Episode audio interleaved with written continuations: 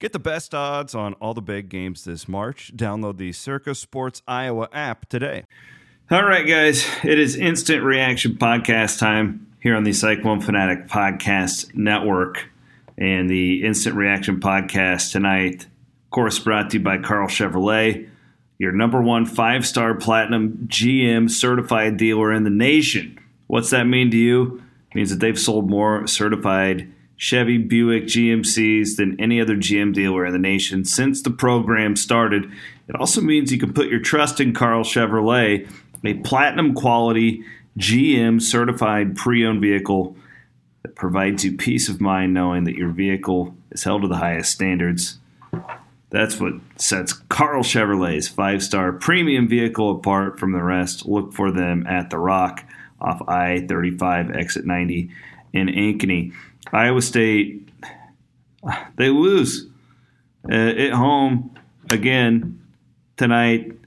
Uh, the final 73 to 69 to Baylor. Now, full disclosure, I want to be very fair about this. I was not in Hilton Coliseum tonight.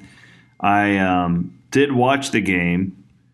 I um, so the women. I'm with the basketball, the women's basketball team, and we are playing at 10:30 on Wednesday morning in Norman. We had to fly into Dallas because of ice, and then we bust from Dallas to Norman and watch the game on a TV in the bus. So that was my experience, and I want to be fair to the competitors and coaches from tonight. I was not there, so you know I watched it strictly from a fan standpoint, just like you guys and I just, you know, it is just so frustrating when you watch your team get rebound, uh, just get killed on the boards the way that Iowa State did. 18 offensive rebounds by Baylor. Now, they're one of the best offensive rebounding teams in the entire country. And we we knew that going into this thing but you, you still that doesn't make it any easier and better when you watch that happen to your team, especially at home. Um, real quick, I just want to see the points again. This is the instant reaction podcast for a reason. I'm literally looking at the box score for the first time right now. It says here 13 second chance points. That can't be right. 18 second chance points. Wow. Um, yeah, I mean Baylor just it is a death by a thousand paper cuts, man. That's what that feels like when you're watching that happen. Um, real quick, and th- and this is really the story from here. Okay, Iowa State fans are in a weird spot right now because you think back to some of the days that we have so much nostalgia for, the Orr days, you know, some of those Fred teams, they never lost at home, but they couldn't win on the road. Fred's team started to win on the road, but you you, you know where I'm at. And even like the Morgan teams took care of business at home. Now that lost its magic during the McDermott years. This is a maddening spot for an Iowa State fan because it's like everything that you pride Hilton off of, this team is, you know, not living up to that. And it is a, I don't know, I, I have a really weird feeling about this team where it's actually more impressive, clearly, to go on the road and do what they do and to do what they did against, um, you know, Kansas State last weekend. But it's more disappointing when you lose at home because one, you're there.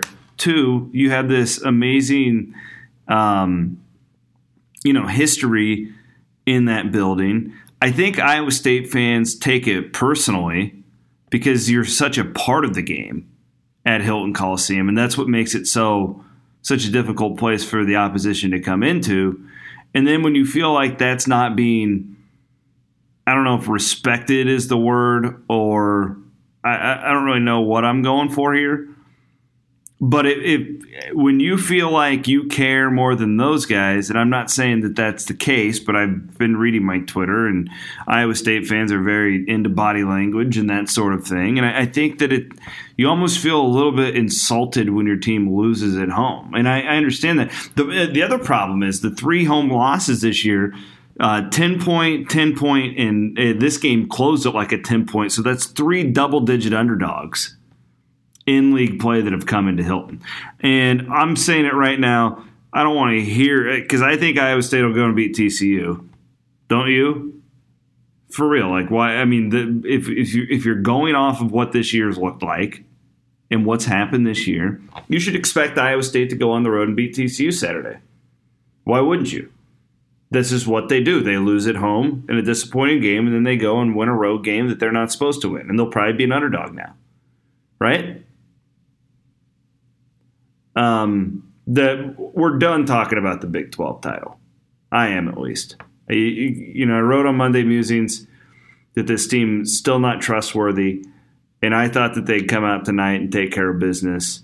And um, uh, Stansbury texted me in the middle of that, uh, towards the end of the game, that Scott Drew was pulling out some of that voodoo magic, and man, uh, indeed and I do give Baylor credit too, man. They hit some tough shots as well, uh, as well with the all the second chance points and whatnot. But man, it's just inexcusable um, to lose the three home games with a good team. If this was like an average Iowa State team, you'd be like, hey, you know, take your ball and go home. But this isn't. This is it's a good Iowa State team. We've seen it play really good basketball.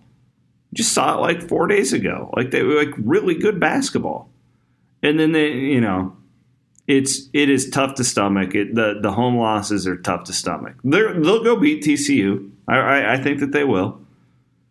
Um, but the I, I don't know. I'm done. I'm done trying to. I, I, I don't understand it. I don't get it. I don't get it. I know I'm supposed to come on here and give you some hot take about basketball. And my I don't understand it, and it is. You know, with all the energy in that building, I saw. Um, Hines tweeted at one point that it was as loud as Hilton's been all year. Fred Hoiberg's there. Monte Morris is sitting in the front row. I don't I don't get it. I I it is beyond me. I, I don't understand how this team this is a good team. It's a talented team. It might be the most talented team in the league. How can it lose three home games? It doesn't have to win the Big 12. That's a hard thing to do. I get it. You're going to lose some road games. I just like with that home court advantage, I don't know how they can lose three games at home. Maybe I've become too much of like this old school Iowa State guy. Just I'm, I'm like you guys. You take a lot of pride in the building, right? I don't know. Let's go through the box score. Again, I haven't even looked at this. Um, Shayok is really becoming a volume guy anymore. His percentage is way down. He led the team with 20. Wigginton was see, and that's the difference. You know, you're talking about Horton Tucker and Wigginton went like 11 for 16 from three the other night. What were they tonight? Two for 10.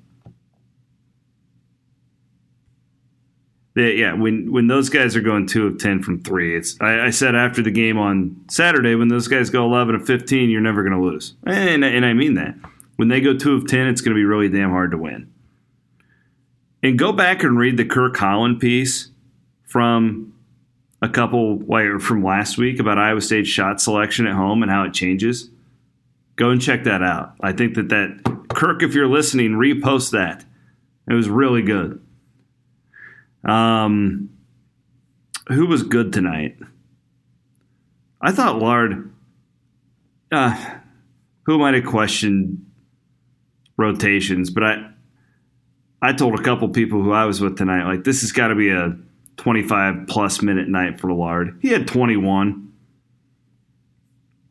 Jacobson's so gritty, and I know that Steve loves that, but I just saw on a in Lard, Lard fouled out. Okay, that's there you go. My my apologies there. He fouled out. Um, in a game like that, I just I, I would like to see George Conditt. I, I've been saying that for a few weeks. Again, I don't know why. I don't know how he's practicing. I don't know. But I, I think that Conditt, in a game against a team like Baylor, I feel like he can help you. that style, but what do I know? Um, still a good basketball team. We all know that, but it's frustrating when you come to the point where you start to expect certain things of the team and they let you down at home. Um, finally, yeah, it was the just finally getting the, the final stats here. My apologies. This is terrible podcasting, and I, I apologize. But again, I watched this game on a bus. So I'm just trying to crank something out for you guys, and I'm just bleeding full of emotion here, if you can't tell.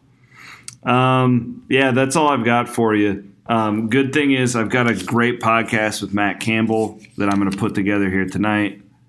Um, and that will be on the podcast network when you guys wake up tomorrow morning, okay? So look forward to that while you're scooping out. Be safe. Uh, we, we made it here safe to Norman. Hopefully, we get back tomorrow. If not, um, well, I'll still be around. The internet's a glorious thing. Thanks to Karl Chevrolet. And thanks for listening on the Cyclone Fanatic Podcast Network.